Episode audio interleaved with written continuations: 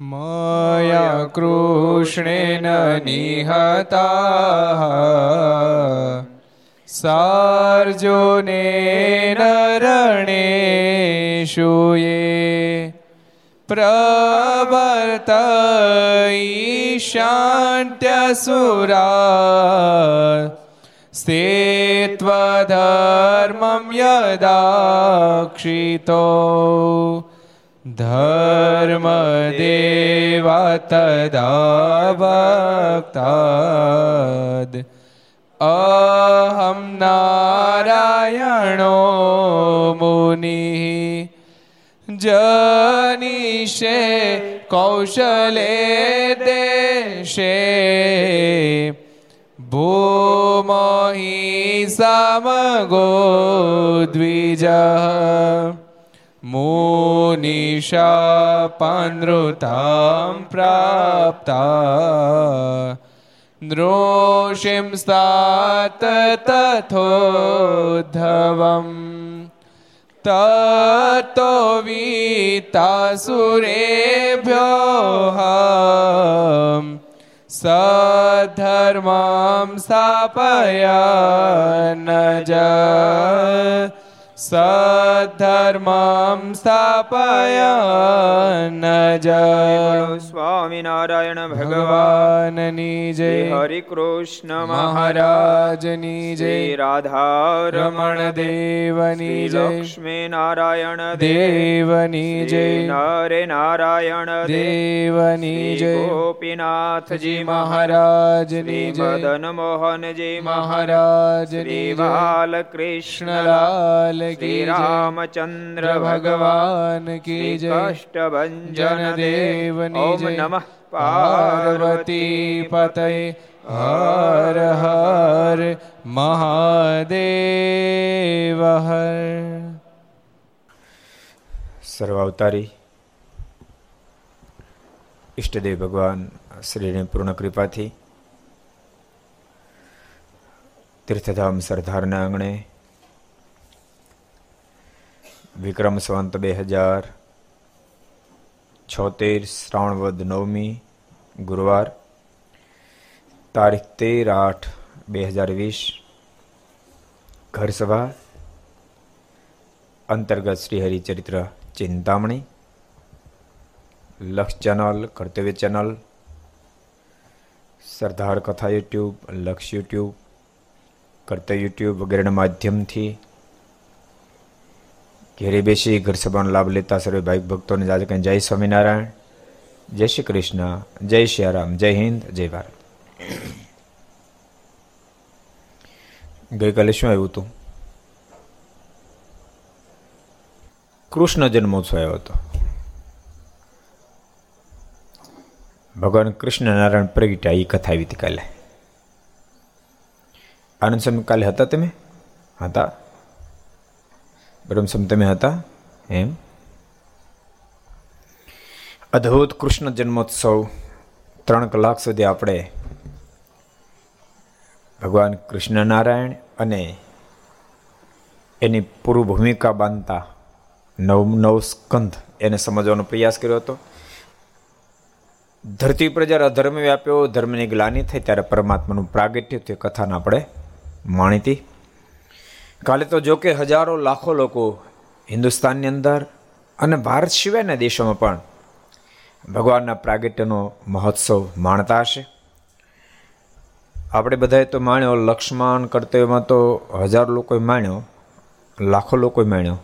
યુટ્યુબમાં પચાસ હજાર કરતાં પ્લસ લોકો અત્યાર સુધીમાં અહીંયા સરદારકાલ જે કથા થઈને માણી બોલો. એટલે આનો મતલબ જીવાત્માને ભગવાનની કથા તો ગમે જ છે. ભગવાનના ચરિત્ર તો ગમે જ છે. અને જેને ભગવાનના ચરિત્રો ગમે, એને જ ભગવાન ગમે. અને જેને ભગવાન ગમે ને એ વ્યક્તિ આખી દુનિયાને ગમે.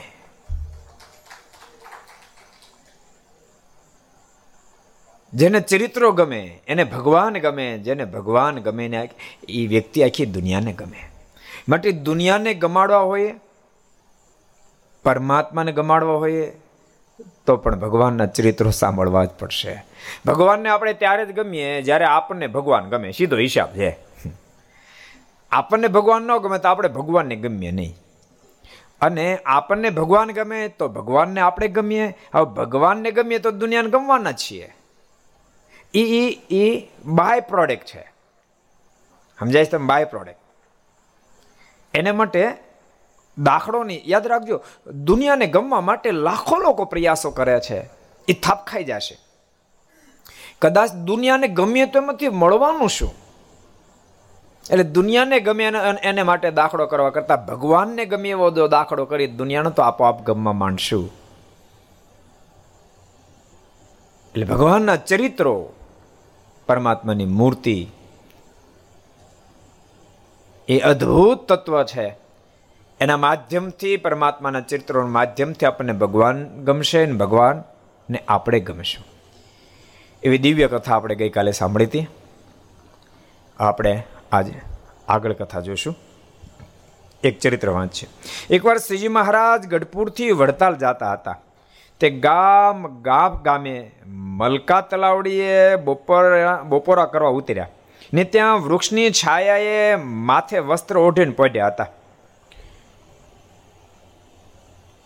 જતા મહારાજ વડતાલ ગામ ગાફ પાસે મલકા તલાવડે ગાફ ગામની બાજુમાં. બપોરે ઉતારા કર્યા, બપોરનું ભોજન કરીને પછી મહારાજ જરાક આરામ કરવા માટે સૂતા. મહારાજ માથે ઉઠીને સૂતા હતા જો કે ભક્તો, હવે બધી વ્યવસ્થાઓ બહુ છે. મારાના સમકાલીન સમયમાં વ્યવસ્થાઓનો બહુ અભાવ હતો. જો કે વ્યવસ્થાનો અભાવ હોય પણ અંગ એ ટાઈપના જ હોય. એવી ટેવવાળા હોય. આજથી ત્રીસ વર્ષ પહેલાં કહો કે યાત્રિકાઓ કહી કે એસી રૂમ નહોતું માગતા ચાલી વર્ષ પહેલા માણસને એસી ગાડી હોય તો જ માફક આવે એવું કાંઈ નહોતું પહેલાં ઓલી ફંટી ફંટી નહીં બીજી કઈ ગાડી આવતી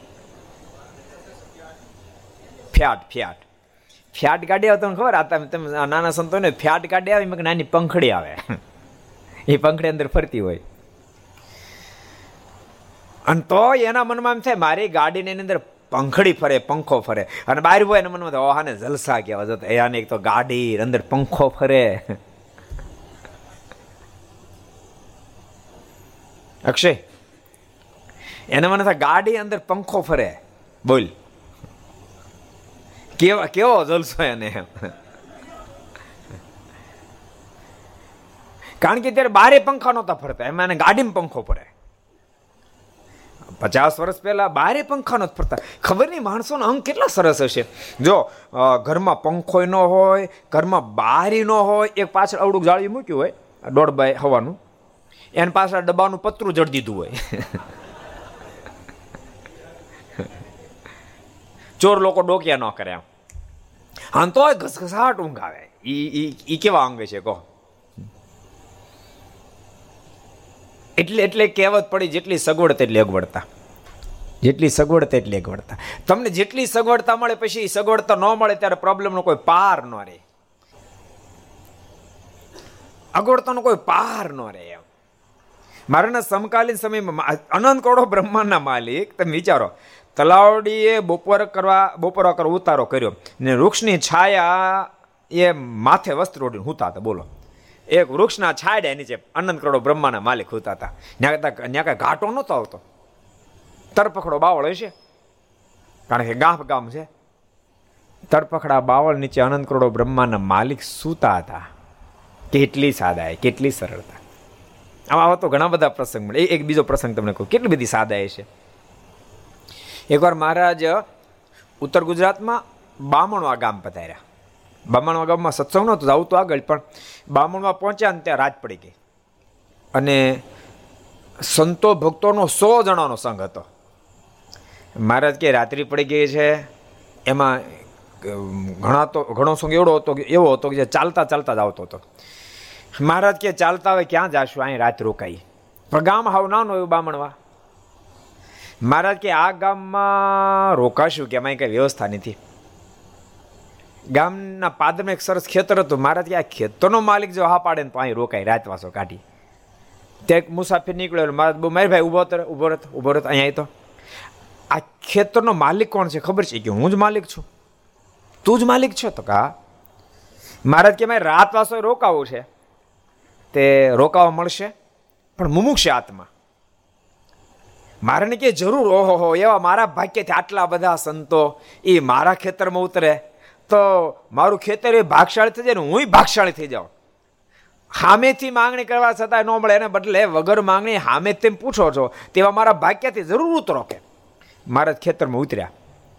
અને ઉતરતાની સાથે બધા ચૂલા મેળ્યા પેટાવા, રોટલા મેળ્યા ઘડવા. પણ શાકભાજી ન મળે, છાશે ન મળે, દૂધે ન મળે. મારાના મનમાં વિચાર થયો કે આ બિચારા સંતો હાવ લુખા રોટલા ખાહે. નથી છાશ, નથી શાક, કોઈ વ્યવસ્થા નથી. મારાના મનમાં થયું ક્યાંકથી દૂધની વ્યવસ્થા જો થઈ જાય ને, તો મેળ પડે. આટલા નાના ગામમાં હોવા માણાનું શાક તો ન મળે, છાશે ન મળે, તો દૂધ કેમ મળે? મારે કે દૂધની કાંઈ વ્યવસ્થા થઈ જાય, બાકી છાશે નહીં મળે, શાકે નહીં મળે. એમ કેમ છે નંદ કિશોર? શાકે ન મળે ને છાશે ન મળે પછી દૂધ ક્યાંથી મળે? આ શહેરવાળોનું કામ નહીં. હા ગામડાવાળો કોક ઉત્તર કરે. હરીશ ભગત તમે કરશો? હા તો કરો લો ઊભા થઈને ઉત્તર સાબા બેસી જાઓ.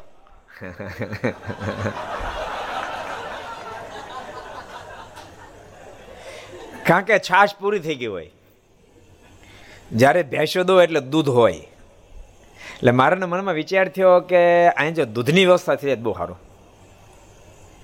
મારા દૂધ લેવા માટે એ મનમાં થયું પેલી ત્યાં ત્યાં છે ને, કે વાડી જેવું લાગે ત્યાં દૂધની વ્યવસ્થા છે. મારે ત્યાં પોતી ગયા હો.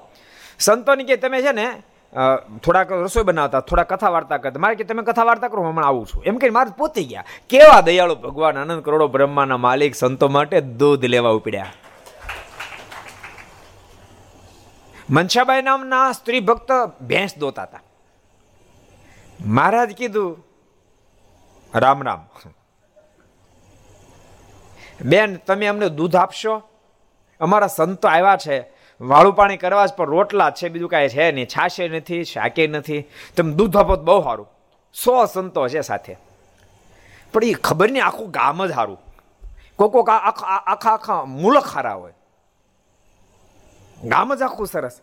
મનસાબાઈ કીધું, જરૂર કે. મારે ત્રણ ભેંસો છે. એક એક ભેંસ દસ દસ લીટર દૂધ કરે છે કે. બધું દૂધ તમને આપી દઉં કે. આવા ભાગ ક્યાંથી મારું દૂધ સંતો જમે.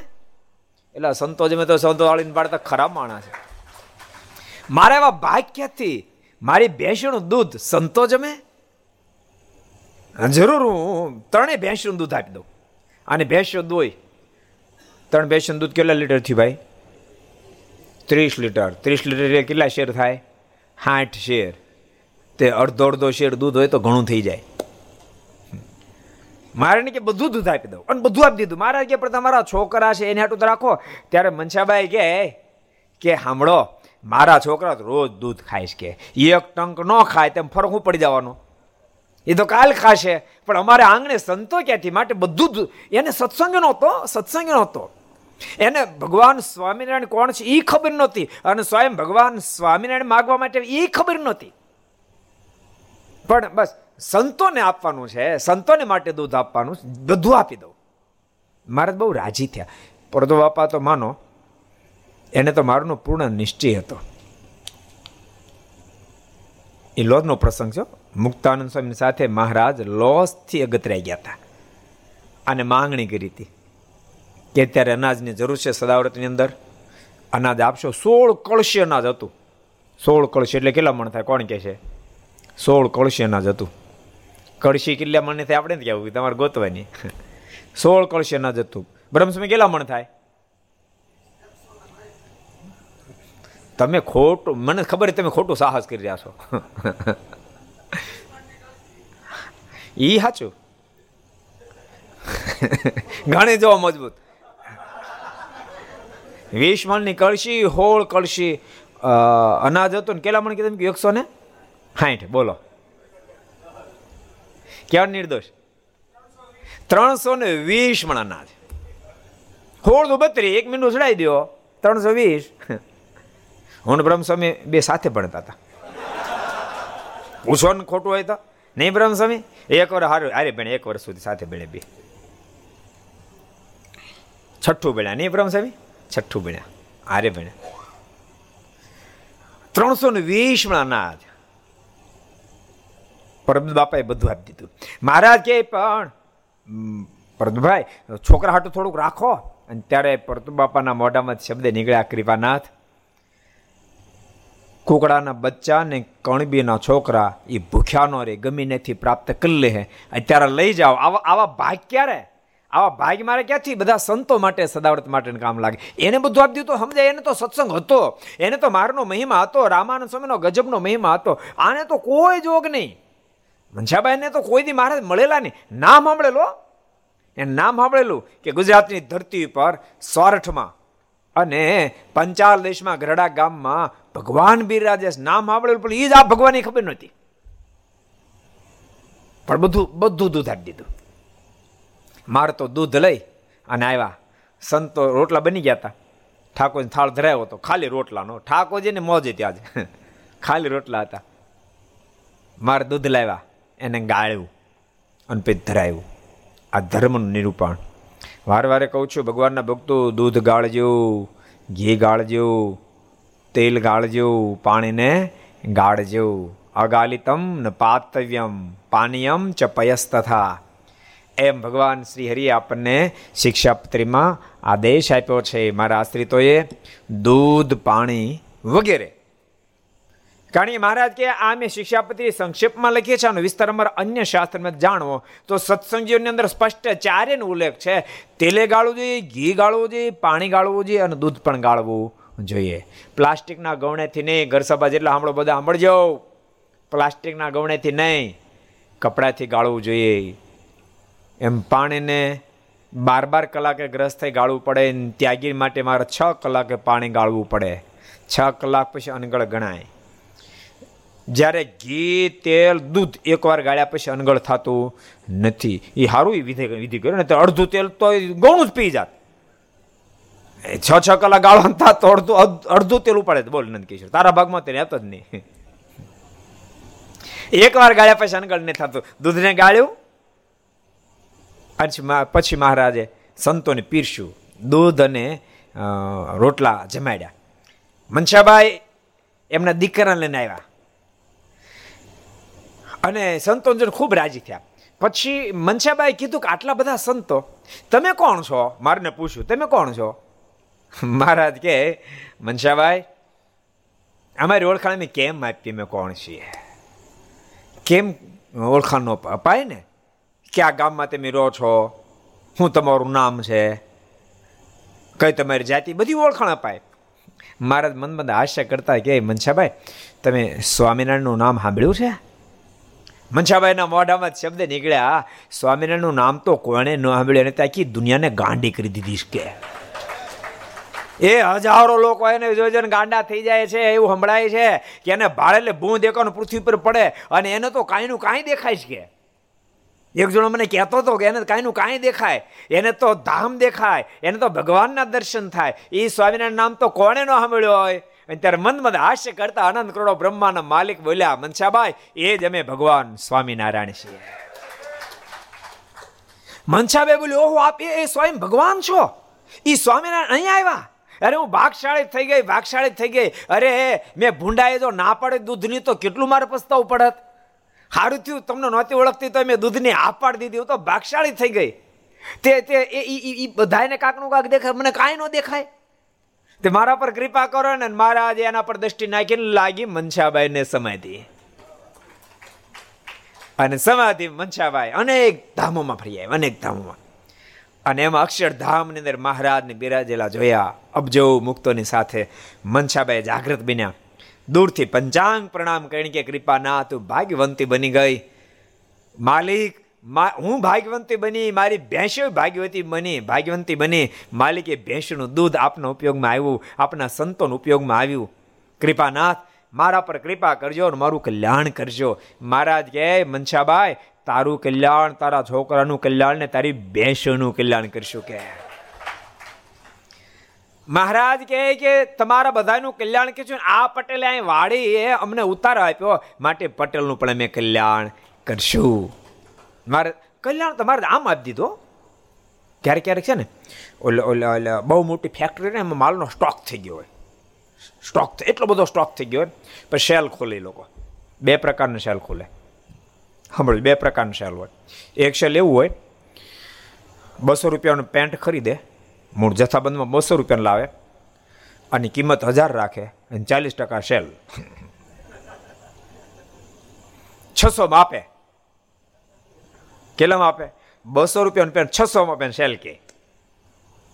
એક એક પ્રકાર, એ પ્રકારનું સેલ આવે. બીજું એવું આવે ક્યારેક સ્ટોક થઈ ગયો, જબરજસ્ત સ્ટોક થઈ ગયો માલનો. અને પછી છસો રૂપિયાનું પેન્ટ બસોમાં પણ આપતા હોય. એને પણ સેલ કહેવાય.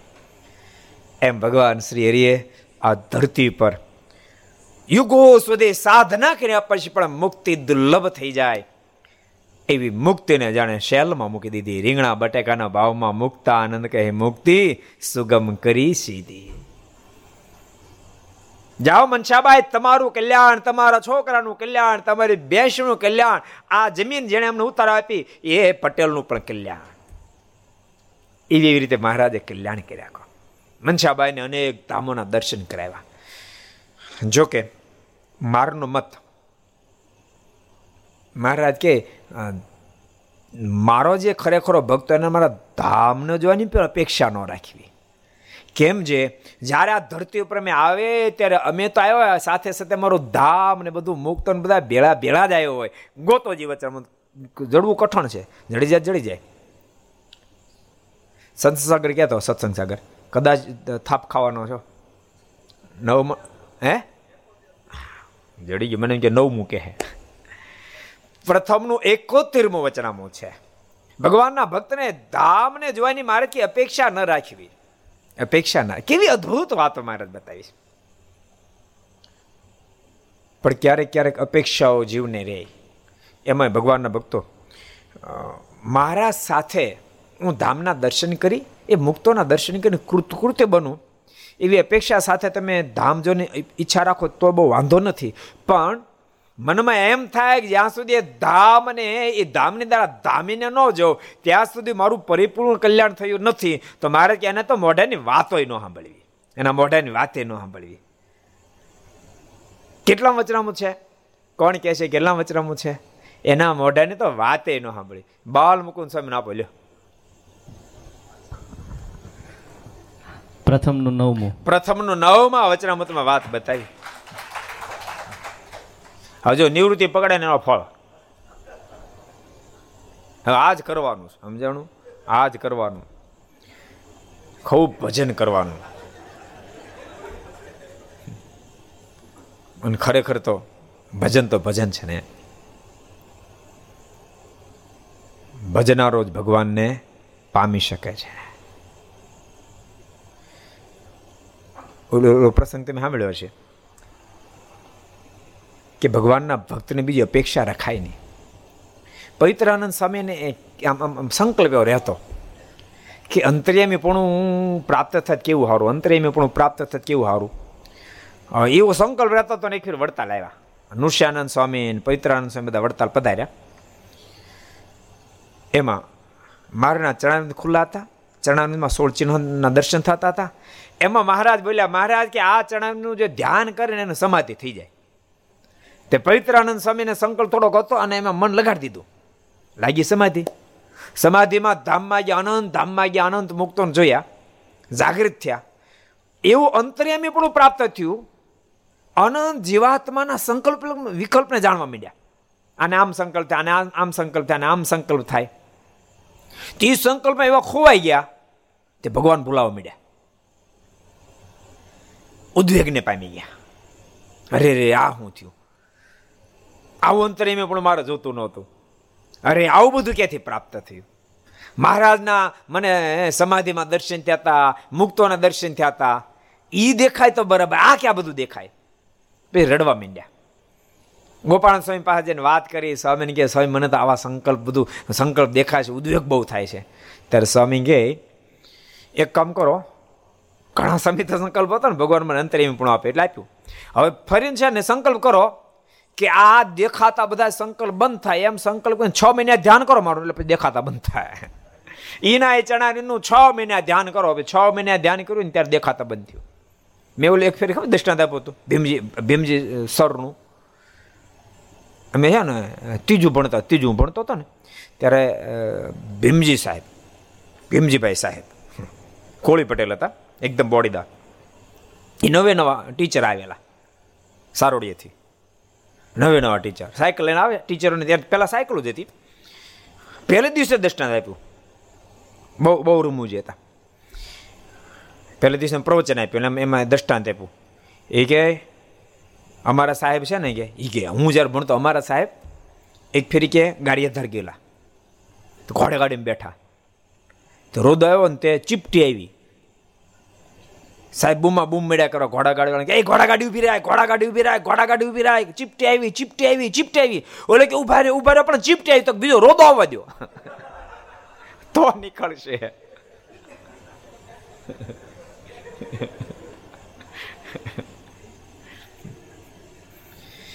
એમ સદગુરુ ગોપાલ સ્વામી કીધું, છ મહિને ધ્યાન કર્યું ત્યારે અંતરમી પણ પ્રાપ્ત થયો, છ મહિને ધ્યાન કરો ત્યારે બંધ થાય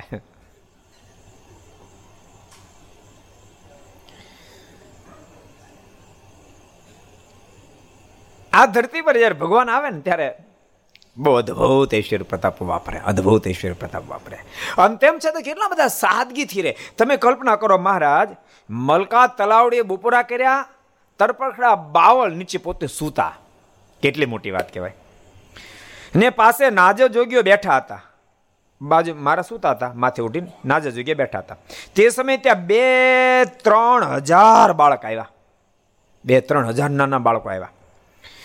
તેને દેખીને નાજા જોગીએ કહ્યું છે, હે મહારાજ, આટલા બધા બાળકો, આ આટલા બધા બાળકો અહીંયા શું આવ્યા છે?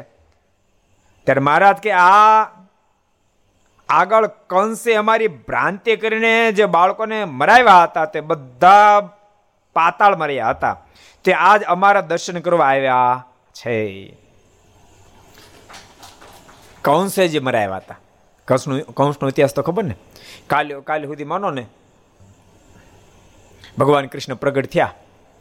પછી વસુદેવજી યશોદાન ત્યાં જન્મેલી નાની તાજી બાળકીને લઈ આવ્યા.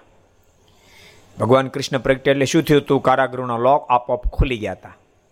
પણ એ બાળકી લઈને પાછા આવ્યા. બહિરંત પૂર દ્વાર સર્વાહ પૂર્વ, વદાવૃત્તા. જ્યાં એ બાળકી લઈને અંદર એન્ટ્રી કર્યો એન્ટ્રી કરી, એની સાથે ખુલેલા દરવાજા બધા બંધ થઈ ગયા. બડો ભડ બંધ થતા એની સાથે. પેલા દ્વારપાલો જે ઊંઘી ગયા હતા, એ બધા જાગી ગયા. અને જાગીને જોયું તો બાળકી અંદર રડતી હતી. દોડતા દોડતા કંસની પાસે ગયા. મહારાજા, સાંભળો, દેવકીનું કોઈ કે આઠમાનો જન્મ થયો, દેવકીનું કોઈ કુખે આઠમાનો જન્મ થયો. અને દોડતો દોડતો કંસ આવ્યો. મારો કાળ, દેવકીનો આઠમો, મારો કાળ, દેવકીનો આઠમો, મારો કાળ. અને કારાગૃહની અંદર પ્રવેશ કર્યો. દેવકીજીની પાસે જઈને કીધું છે કે, લાવ તારો. મારો કાળ ને તારો આઠ મને આપી દે. મારે હવાલે કરી દે. ત્યારે માં દેવકી રડવા માંડ્યા અને એમ કહે છે કે, ભાઈ, આ જ પથ્થર સાથે મારા છ છ બાળકોને પછાડીને તે મારી નાખ્યા. આ કેટલા મોટું બાળક? આઠમું છ છ માર્યા હાથમાં કેમ ગયા? છ છ તે આ જ પથ્થર સાથે પછાડીને મારી નાખ્યા. તો હાથમાં કેમ ગયા?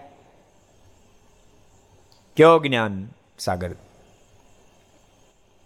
હાથમાં કેમ ગયા? સાતમા પુત્ર રૂપે બળદેવ જે હતા એમને રોહિણીના ગર્ભમાં ભગવાને સ્થાપિત કર્યા. ભગવાનની ભગવાનની ભગવાનની ભગવાનની. માયાએ. માયાએ. જો કે આમ તો બધું ભગવાન જ કરે છે. પણ ડ્યુટી એ માયાનું આપી હતી. દેવકીનો ઉદરમાં પોષાતા શશાવતાર બળદેવ ભૈયાને માએ ઊંચકી રોહિણીના ગર્ભની અંદર સ્થાપિત કર્યા હતા. એટલે એને તો મારી નહીં શક્યા.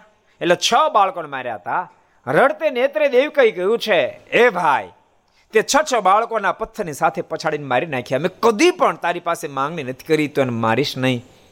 આ તારી બહેન, આ રાંકડી બેન કરગરીને તને કહે છે, આ આઠમું તો સંતાન બાળકી છે, તારું શું બગાડશે? માટે તને મારીશ નહીં, એને જીવતદાન આપ. પણ કંસ તો લાલ ઘઉં માખ્યો વાળો અતિશય ક્રોધાયમાન. દેવકીની ગોદમાં ખેલતી નાની બાળકી એને બે પગને ડાબા હાથથી પકડ્યા.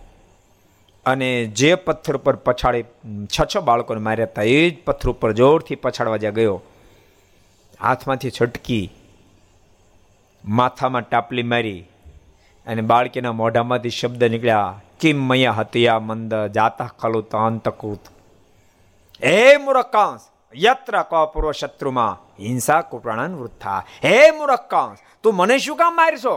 અરે, તારો મારનારો તો ક્યારનો જન્મી ચૂક્યો છે? ગઈકાલનો જન્મ? ક્યારનો જન્મી ચૂક્યો છે? આમ કે દસ ભુજા દેખાડે અદ્રશ્ય થઈ ગયા. અન કંસ બે બાખડો થયો. અમારે તમે એક બહુ મહત્વની વાત બતાવી છે.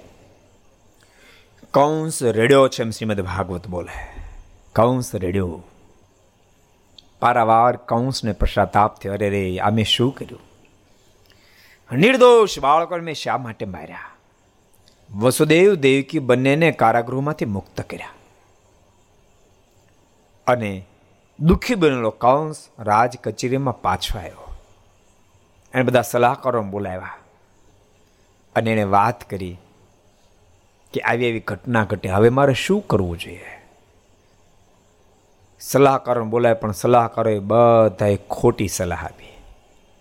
આ વખતે કૌંસને જો કોઈ સારી સલાહ આપનારો મળ્યો હોત ને તો કંસનો ઇતિહાસ કંઈક જુદો રચાઈ જાત. પણ કંસે જ્યારે વાત બતાવી કે આવી રીતે એ બાળકે માથા પર ટાપલી મારીને એમ કીધું, તારો મારનારો ક્યારનો જન્મી ચૂક્યો મારે શું કરવું જોઈએ? ત્યારે સલાહકારો બધા કહેવા માંડ્યા નામદાર, તમે શું વાત કરો? શું કામ ચિંતા કરો છો? તમારી તાકાતની તમને ખબર નથી.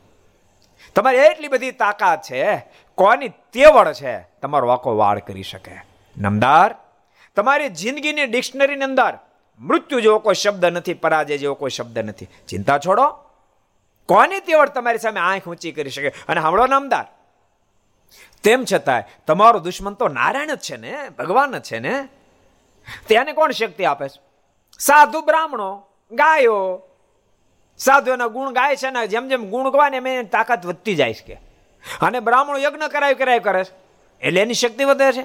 ગાયોનો દૂધ અને ઘી વગેરે યજ્ઞમાં ઉપયોગમાં આવે છે. એથી કહીને તાકાત વધે જો તમારે તમારા દુશ્મનને માય કાંગલો કરી નાખો હોય, તો એક જ રસ્તો. સાધુને ખતમ કરી નાખો, બ્રાહ્મણોને ખતમ કરી નાખો, અને ગાયોને ખતમ કરી નાખો. આ ત્રણ જો ખતમ થશે, તો આપોઆપ તમારો દુશ્મન માય કાંગલો થઈ જશે. પછી તેમ ઢીકો મારશો તો ઢીકોય નહીં ખમે. અને કંસ ઢીકોય ન ખમ્યો માય કાંગલો કરવા ગયો દ્વારકાધી દ્વારકાધીશને ભગવાન કૃષ્ણ પોતે ઢીકોનો ભગવાન કઈ ગડદા નથી માર્યા દશમા સ્કંત વાંચો ગડદા ગડદા ગડદા ગડદા નથી કર્યું કઈ. અઢાર ફૂટ ઊંચા આસન પર બેઠો હતો. ચાણુર મુષ્ટિકને મારી અને ભગવાન જે મારી સલાંગ, સિંહની જેમ સલાંગ મારી.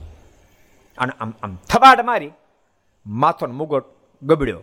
અને જ્યાં કૌંસ ભાગવા ગયો, જીથરા પકડીને ફંગોળ્યો આવ્યો રંગમંચમાં. અને ફરી સિંહની જેમ સલાંગ મારીને ભગવાન એની છાતી પર બેઠા. અને ડાબા હાથનો મૂકો અધર કર્યો. તે તો પહેલાનો પરસ્યો છૂટી ગયો. ભાઈ સાહેબ, મને મારીશ નહીં, મને મારીશ નહીં. તારી ગાય, તારો કૂતરો. ભગવાન કૃષ્ણ બોલ્યા, મારો કૂતરો થાય તારે જરૂર નહોતી, મારે ગાય થવાની જરૂર નહોતી. મારા માત પિતા તારે હખેલ રહેવા દેવાની જરૂર હતી. તે મથુરા વાસીને કેટલા દુઃખી કર્યા ઉગ્રસેન દાદાને તે જેલમાં પીડ્યા આજ તને છોડી દઉં ને, તો મને સંતોન શાસ્ત્રો માફ ન કરે. એક ઢીકે પૂરો કરી દો મામા, એક જ ઢીકો બે, બીજો નહીં મારું, જેમાં તું બચી ગયો તો? જા, તને બોનસ તો નહીં મારું. એક ઢીકો જીકી દો એ, એક મારવા દે. ભાણાને ભાણાને એટલું તો રાખો મામા. એક ઢીકો જ મારવા દો. અને ઉપાડીને એક ઢીકો જીક્યો. અચ્યુતમ કેશવમ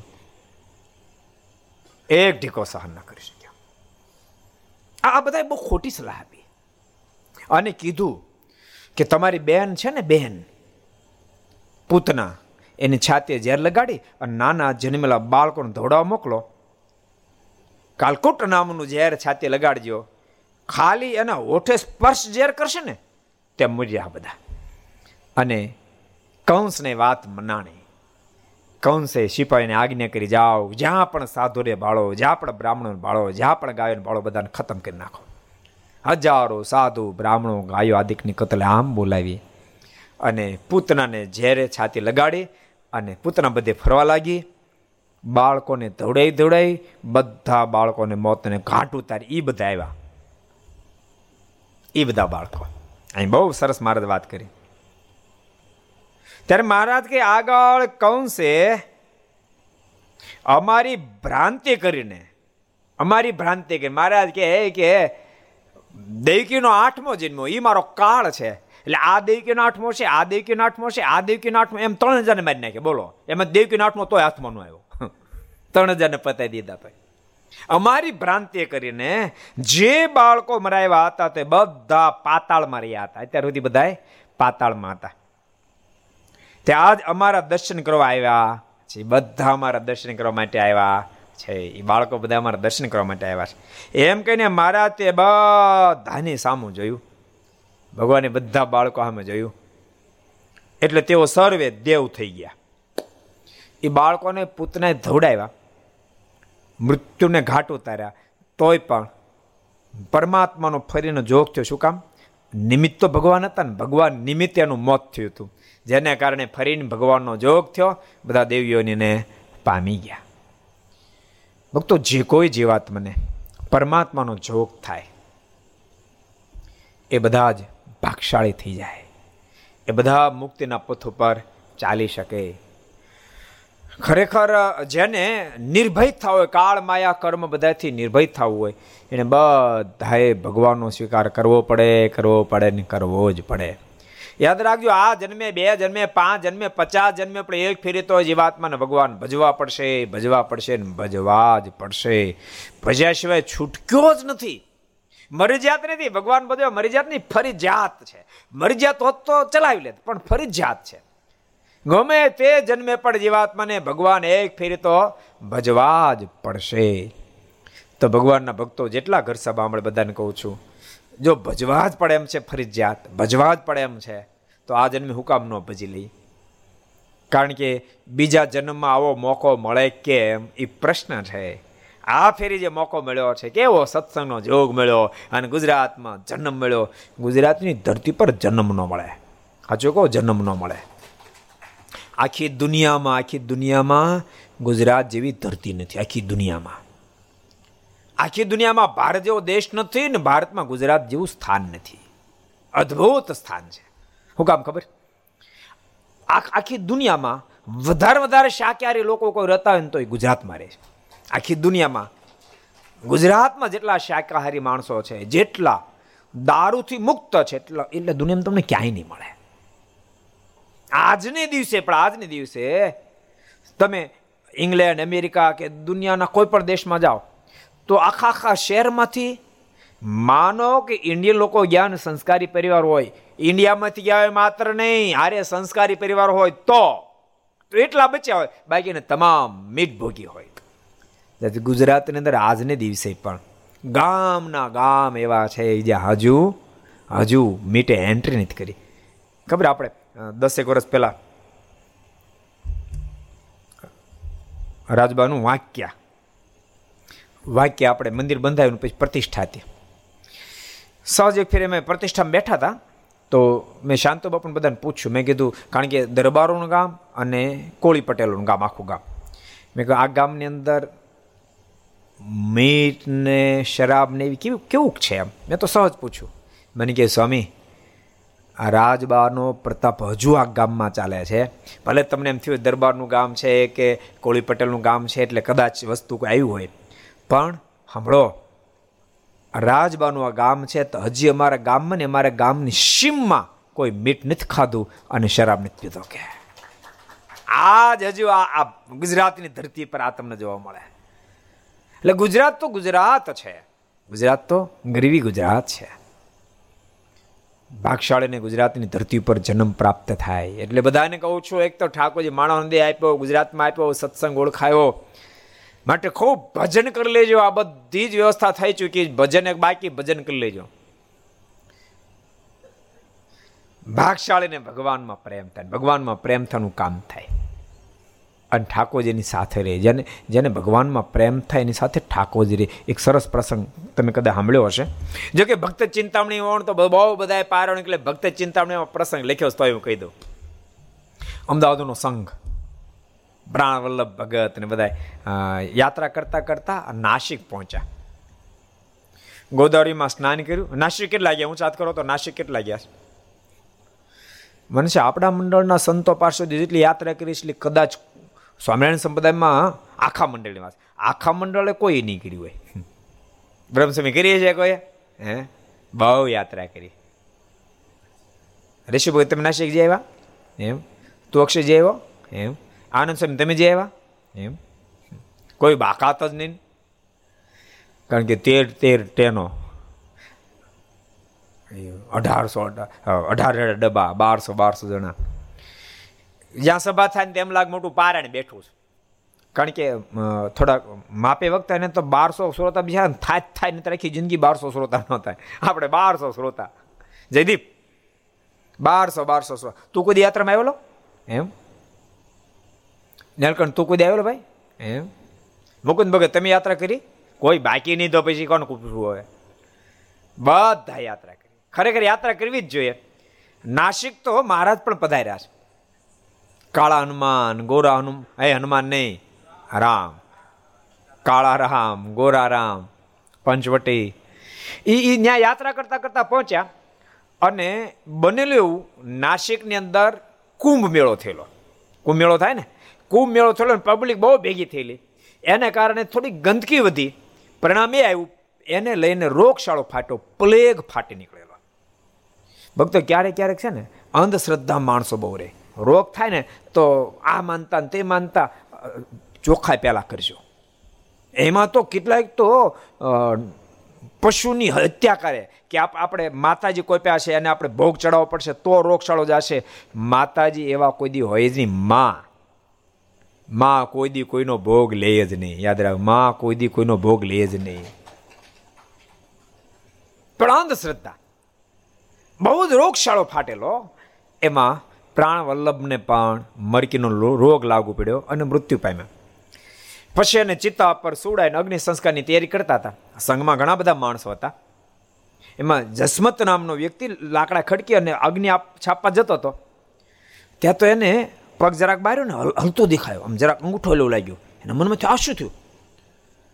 એણે એકાદ લાકડું આગુ પાછું કર્યું તો છાતીમાં છાતીમાં શ્વાસ લેવા તો એવું એવું એને દેખાણું. એને તરત એને કાકા હતા, એ હિંમત કાકા અહીંયા આવો તો. આ જીવતો લાગે તો ગાંડો થામા ગાંડો થામ. બે કલાકથી મરી ગયો. હવે ક્યાંથી જીવતો હોય? આવો તે તું હાવ ગાંડો રહ્યો, મૂરખ. એમ જીવતો હોતા હશે? એ તો ક્યારનો મરી ગયો? જલ્દી દિવાળીમાં કે આપણે જાવું છું, ઉતાવળ થાય. અરે, પણ કાકા જીવતો લાગે છે આ. જો, છાતી છાતી પર જો તમે. જો, છાતીમાં શ્વાસ લેતો લાગે છે. હિંમત કાકા નજીક આવ્યા. હિંમત કાકાએ જોયું, હિંમત કાકાને લાગ્યું મળવા તો જીવતો લાગે. બીજું લાકડું લઈ લેતો? બીજું લાકડું લીધું. ત્યાં તો પેટ હોય ને, હલતું દેખાડું. એટલે તો જીવતા જલ્દી લાકડા હેઠા ઉતાર. લાકડા બધા નીચે ઉતાર્યા. અને થોડીક વાર થઈ ત્યાં તો પ્રાણવલ્લભ બેઠા થયા. બધા કે, લઈ, પ્રાણવલ્લભ બેઠો તો કેટલા કે ભૂત છે કે માણસ છે? ભાગુ ભાગુ કરતા હતા. પ્રાણવલ્લભભાઈ કીધું, ભાગતા નહીં ભાઈ, હું ભૂત નથી, હું પ્રાણવલ્લભ જ છું. તો પણ તું તો મરી ગયો હતો ને તો કે મરી ગયો હતો અને મારા ભગવાન સ્વામિનારાયણ મને તેડવા માટે આવ્યા હતા. સાંભળો મને, જ્યારે પ્લેગ થયો ને મને મરકી જ્યારે થાય ને ગાંઠ નીકળી પછી પીડા સહન નથી થતી. આખા શરીરમાં બળતરાવ પડી. પછી મેં તો નક્કી કર્યું કે હવે આ દેહ પડી જશે. હવે હવે હવે મારા સગા સંબંધીને સંભાળું એમાંથી મને શું મળવાનું? એના કરતાં મારા ઈષ્ટદેવને સંભાળવા મળું હું તો પછી આંખી વીંચીને મનમાં સ્વામિનારાયણ સ્વામિનારાયણ સ્વામિનારાયણ સ્વામિનારાયણ બોલવા મળ્યો ને ભગવાનને સંભાળવા મળ્યો ભક્તો, કથા. ઘર સભા જેટલા સાંભળો છો બધાને કાંઈક શીખડાવે છે. મોત તો આવવાનું જ છે વહેલું મોડું. મૃત્યુ જેમ જેમ નિકટ દેખાય તેમ તેમ ભજનની સ્પીડ વધારજો.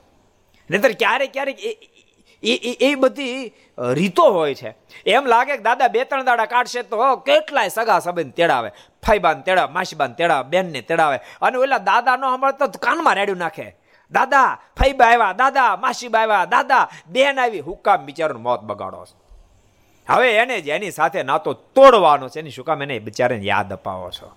હવે એને એને જેની સાથે નાતો જોડવાનો છે, બાપ, એને એને યાદ આપો, એને યાદ અપાવો. બધાને કહું છું, જેટલા ઘર સભા સાંભળે છે, એમ લાગે કે દાદાનો કે માજીનો અંતકાળ નિકટમાં છે. હું તો ત્યાં સુધી કહું, તમને એમ લાગે કે હવે ડૉક્ટર કે આ આ વધારે સમય નહીં કાઢે પછી શું કામ એને હોસ્પિટલમાં રાખો છો? શું કામ રાખો હોસ્પિટલમાં? એને ઘેર લઈ આવો, ખબર પડી કે કહું, નથી બે ત્રણ દાડા કાઢો એને ઘેર લઈ આવો. અને ઘેરે લાવી એને જેવડામાં રાખો ચારે બાજુ પરમાત્માના ચરિત્રો રાખી દો, ફોટાઓ રાખી દો, એની તસવીરો રાખી દો. એને અને એ જે રૂમમાં રાખ્યા હોય, ત્યાં ધૂન કરો, કીર્તન કરો, આજ મારા ઓરડાના પદો બોલો, ભક્ત ચિંતામણીનું પારાયણ કરો. વૈષ્ણવ ભક્તો હોય તો ભગવદ્ ગીતાનો પાઠ કરો, શ્રીમદ ભાગવતનો પાઠ કરો, આ રામાયણનો પાઠ કરો, જ્યાં તમારી નિષ્ઠા હોય.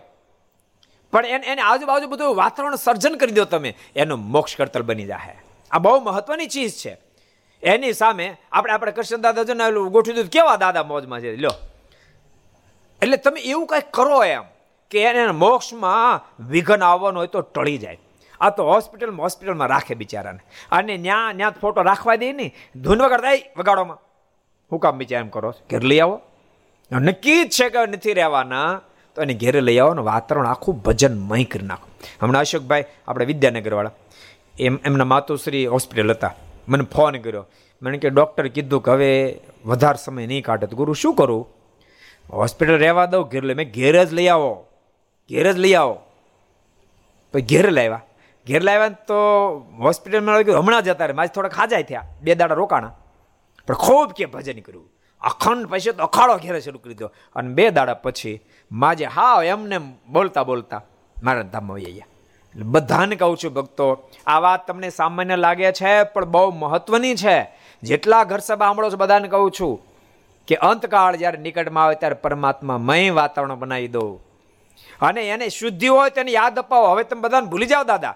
કદાચ દાદા એમ કે બેન આવી, દાદા, બેનને ભૂલી જાઓ. બેનનો નાતો તમારે તોડવાનો છે. ભગવાન સાથે નાતો જોડી દો. અને તમારે છેલ્લે છેલ્લે માજીના દર્શન કરવા છે બાપાના દર્શન કરવા. તમે તમ તાર દૂરથી કરી લો. પણ એને મોક્ષમાં વિક્ષેપ હવે નહીં કરો. યાદ અપાવે કોઈ નહીં, તોય પણ એને યાદમાંથી બહાર કાઢી નાખો. કદાચ નાની ઉંમરમાં કોઈને જવાનું થાય અને છોકરા હોય કે મારા ઘરનાનું અને છોકરાનું કોણ હવે સંભાળ રાખશે, શું થશે? એને પણ કહી દો તમે, છોકરાની ચિંતા નહીં કરો, પરિવારની ચિંતા ન કરો. એ છોકરાને અમે ભણાવી ગણાવીને તૈયાર કરી દઈશું. હવે તું તારી જ ચિંતા કરી, બાકી બધાની ચિંતા છોડી દે. પ્રાણવલ્લભ ભગત કહે કે મને જ્યારે ખૂબ વેદના થવા લાગી, શરીરમાં બળતરા થવા લાગી, એ વખતે મેં ભગવાન સ્વામિનારાયણને હંભારે એ કૃપાના, તમે જ બેલી છો. અને ત્યાં ભગવાન શ્રી પધાર્યા. મને દેહ મુકાયો, મને ધામમાં તેડી ગયા. પણ ધામમાં તેડીને જાતા હતા. તો મેં ભગવાન શ્રીને વિનંતી કરી, કૃપાનાથ, તમે મને ધામમાં તેડી જાઓ મને કાંઈ વાંધો નથી. પણ માલિક, દુનિયા એમ કહે છે કે આ સ્વામિનારાયણનો ભગત આ મરકીમાં ભૂંડી હાલતે મેર્યો. તો કૃપાનાથ જરાક હું કહેતો આવું કે હું ભૂંડે હાલે તો નથી મેળ્યો મને ભગવાન સ્વામિનારાયણ પોતે તેડવા આવ્યા હતા હું ધામમાં ગયો છું એટલું કહેતો આવું. મારે એટલે એટલી આપની મરજી હોય તો નહીં તો મને કાંઈ વાસના બાસના નથી મહારાજ. તમ તારે એમ લઈ જાઓ તો એમનું લઈ જાઓ. ભગવાન સ્વામિનારાયણ કે નહીં પ્રાણવલ્લભ, તારી વાત સાચી તું જા. સાંભળ. જો જાશો ને તો એટલું કહેતો આવશે ને. એ બધાને એમ કહે છે કે આ મરકીમાં જેને બચવું હોય એ મારું જેટલા જેટલા ભજન કરશે એ તમામનું રક્ષણ કરે. તું કહેતો આવજે. એટલે પ્રાણ વલ્લભે કીધું કે હામળો હામળો ભાઈ, આ મરકી જે ફાટી નીકળી છે, હું અક્ષરધામમાં જાતો તમને કહેવા માટે જ આવ્યો છું, પાછો જવાનો જ છું. તમારે જો બચવું હોય તો સ્વામિનારાયણ નામનું ભજન કરજો. તો ભગવાન સ્વામિનારાયણ કેવડાવ્યો છે કે હું તમારી રક્ષા કરીશ. બોલો, કરશો? પછી કર્યું છે કે નહીં કર્યું હોય? મોત ભાળી જાય પછી તો બાકી રહે. પ્રાણવલ્લભ પ્રાણવલ્લભ પોતે જ તાળી વગાડીને ધૂનનો પ્રારંભ કર્યો. અને ત્યાં તો શમશાન આખું સ્વામીના નામથી ગુંજવા માંડ્યું. બધા લોકો કહેવા આ શમશાનમાં આટલી બધી ધૂન ક્યાં હાલે છે? તે કેટલાય લોકો જોવા માટે આવવા માંડ્યા. પ્રાણવલ્લભ પાસે ચિત્તા ઉપર બેઠેલો. ખાલી ઉપલા લાકડા કાઢ નાખી, નીચે ન હતા એમનું.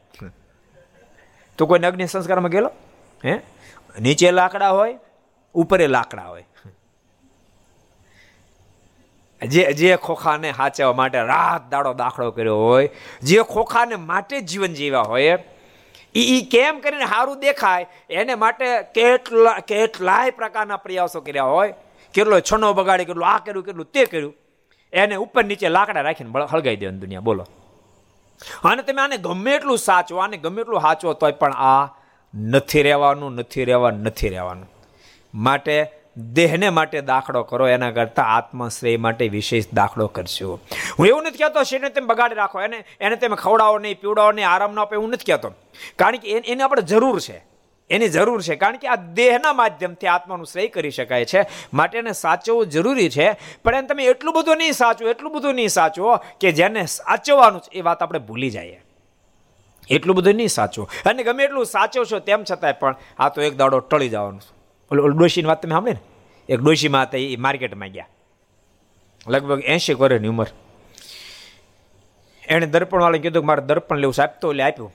શું કિંમત બે રૂપિયા. આમ મોટું છે કે આમાં ક્યાં હરખું મોટું દેખાય. થોડુંક સારું આપ એટલે બીજું આપ્યું. આની શું કિંમત? ના, પાંચ રૂપિયા. મોટું છે કે આમાં હરખું નહીં દેખાય. સારું આપ ને. તો પણ મોંઘું, તો ગમે એટલું મોંઘું હોય. વીસ રૂપિયાવાળું આપ્યું. વીસ રૂપિયાવાળું મોઢું છે માજી કે આમાં ક્યાં હરખું મોઢું દેખાય. હવે તો દર્પણમાં ઠેકાણ નથી રહ્યા. મેં વીસ વર્ષની જ્યારે હતી ત્યારે બે આનાનું દર્પણ લીધું, પણ એટલું સરસ મોટું દેખાતું હતું. આ વીસ રૂપિયામાં એવું નથી દેખાતું. ત્યારે ઓલો દર્પણ વાળો કે, માજી, દર્પણનો વાંક નથી, તમારો ડાચાનો વાંક છે હવે એવું નહીં દેખાય. ગમે એટલું સાચવશો. તોય પણ આ દેહને નહીં સાચવી શકાય. માટે ડાહ્યા મુમુક્ષ દેહ માટે જતન કરે ના કરતા આત્મા માટે વિશેષ જતન કરે. સ્વામી વાતોમાં લખ્યું, સ્વામી કે, જેવું એવું એવું ગાંડ પણ કરે છે, જ્યાંથી અચાનક ઉછાળા ફેરવવાના છે, એના માટે રાત દાડો દાખલો કરે છે જ્યાં નિત્ય રહેવાનું છે, એને માટે કશું જ કરતો નથી. એવો જીવ અજ્ઞાની છે. મહારાજ કહે કે આ જીવ રૂપને જોવે, કુરૂપને જોવે, બાળપણ વૃદ્ધાપણ બધાને જોવે છે, પણ જોનારો પોતે પોતાને નથી જોતો. એ ઘેલામાં ઘેલો છે. મહારાજ શબ્દ ઘેલામાં ઘેલો છે. પછી અજ્ઞાની અજ્ઞાની છે. પછી આમ ડિગ્રી વધારતા ગયા મહારાજ. ઘેલામ ઘેલો, અજ્ઞાનમાં અજ્ઞાની, પછી મૂરખમાં મૂરખ અને છેલ્લી ફોર નંબર ડિગ્રી ઠપકારી નીચમાં નીચ છે. જે આત્માનું શ્રેયનું વિચાર નથી કરતો. કેટલા વચનામું છે? કોણ કહે છે? કેટલા વચનામું છે? કોણ કહે છે? સંત સાગરદાસજી કોજી? પ્રથમનું વીસમું. પ્રથમના વીસમાં વચનામૃતમાં મહારાજે વાત અદ્ભુત બતાવી છે. એટલે ભગવાનના ભક્તો આ બધી વાતનું અનુસંધાન રાખજો. પ્રાણવલ્લભ ચિત્તા આપણે બેઠા બેઠા બોલો. ચિત્તા પર બેઠા બેઠા. આપણે જેમ વ્યાસપીઠ બેઠે એમ ચિત્તા પર બેઠા બેઠા વાત કરી. કે ભગવાન સ્વામિનારાયણ કેવડાયું છે કે આ મરકીમાંથી જો બચવું હોય તો સ્વામિનારાયણ નામનું ભજન કરજો. એ બધા ભજન કરવા મળે ને બીજા મળે આટો આવવા. કે અહીં કેમ અહીં કેમ ધૂન થાય, કેમ ધૂન થાય? બધા આવ્યા. આ ધૂન શેની થાય? તો કે કોરોના કોરોના નહીં. મરકીમાંથી બચવાની. આ જો માણસ મરી ગયો તો કે બે, ત્રણ કલાક પહેલા મરી ગયો તો જીવતો થયો અને સંદેશો લાવ્યો છે. કે જેને બચવું હોય, એ સ્વામિનારાયણ ભગવાનનું ધૂન કરો, ભજન કરો, બચી જશો. એ હોય તેમને ધૂન કરો બોલો. અને પ્રાણલાલે કીધું છે કે હું જાઉં છું, પ્રાણવલ્લભ કે હું જાઉં છું, બધા ભજન કરજો. પરમાત્મા તમારો આલોકમાં રૂડું કરશે, અને લોકને મૂકશો ત્યારે રૂડું કરશે. હોઈ ગયું કે હમણાં માથા લાકડા ગોઠવી દેવાય આવું મને કાંઈ લેવા દેવા નથી. ભગવાન સ્વામિનારાયણ તેડવા માટે પધાર્યા છે, મોડું થાય છે. હું જાઉં છું. એમ કહીને પ્રાણ વલ્લભે દેહ મૂક્યો. ભગવાન શ્રીના ધામમાં સીધાવી ગયો. એટલે બહુ દયાળુ પરમાત્મા છે. એ વાત આપણને સમજાય જાય કામ થઈ જાય. આ બિચારા કેટલા પાંચ હજાર બસો ને સુડતાલીસ, બસો ને? પાંચ હજાર બસો ને સુડતાલીસ વર્ષ પહેલા મૃત્યુ પામેલા બાળકોને, એટલે પાંચ હજાર સુડતાલીસ ગણો ને, બસો વર્ષ પહેલા મારે મળ્યા. પાંચ હજાર સુડતાલીસ વર્ષ પછી ભગવાન શ્રીનો ભેટો થઈ ગયો. અને બધા દેવના દેહ ધારણ કરી અને સ્વર્ગમાં ગયા. ને વિમાન આવ્યા તેમ બેસીને દેવલોકમાં બધા પહોંચી ગયા. પરમાત્માના સંબંધથી આટલી મોટી મહત પ્રાપ્તિ એને થઈ એ શબ્દોની સાથે. કથાને આપણે વિરામ આપશું. આવો પાંચ મિનિટ આપણે ધૂન કરીએ. સ્વામી નારાયણ નારાયણ નારાયણ સ્વામી નારાયણ નારાયણ નારાયણ. સ્વામી નારાયણ નારાયણ નારાયણ સ્વામી નારાયણ નારાયણ નારાયણ સ્વામી નારાયણ સ્વામી નારાયણ સ્વામી નારાયણ સ્વામી નારાયણ સ્વામી નારાયણ સ્વામી નારાયણ સ્વામી નારાયણ સ્વામી નારાયણ સ્વામી નારાયણ નારાયણ નારાયણ સ્વામી નારાયણ. નારાયણ નારાયણ સ્વામી નારાયણ નારાયણ નારાયણ સ્વામી નારાયણ નારાયણ નારાયણ સ્વામી નારાયણ સ્વામી નારાયણ સ્વામી નારાયણ સ્વામી નારાયણ સ્વામી નારાયણ સ્વામી નારાયણ સ્વામી નારાયણ સ્વામી નારાયણ સ્વામી નારાયણ નારાયણ નારાયણ સ્વામી નારાયણ નારાયણ નારાયણ સ્વામી નારાયણ નારાયણ નારાયણ સ્વામી નારાયણ નારાયણ નારાયણ સ્વામી નારાયણ સ્વામી નારાયણ સ્વામી નારાયણ સ્વામી નારાયણ સ્વામિનારાયણ સ્વામી નારાયણ સ્વામી નારાયણ સ્વામી નારાયણ નારાયણ નારાયણ નારાયણ નારાયણ સ્વામિનારાયણ નારાયણ નારાયણ સ્વામિનારાયણ નારાયણ નારાયણ સ્વામિનારાયણ સ્વામિનારાયણ સ્વામિનારાયણ સ્વામિનારાયણ સ્વામિનારાયણ સ્વામિનારાયણ સ્વામિનારાયણ સ્વામિનારાયણ સ્વામિનારાયણ નારાયણ નારાયણ સ્વામિનારાયણ નારાયણ નારાયણ સ્વામિનારાયણ નારાયણ નારાયણ સ્વામિનારાયણ નારાયણ નારાયણ સ્વામિનારાયણ નારાયણ નારાયણ સ્વામિનારાયણ નારાયણ નારાયણ સ્વામિનારાયણ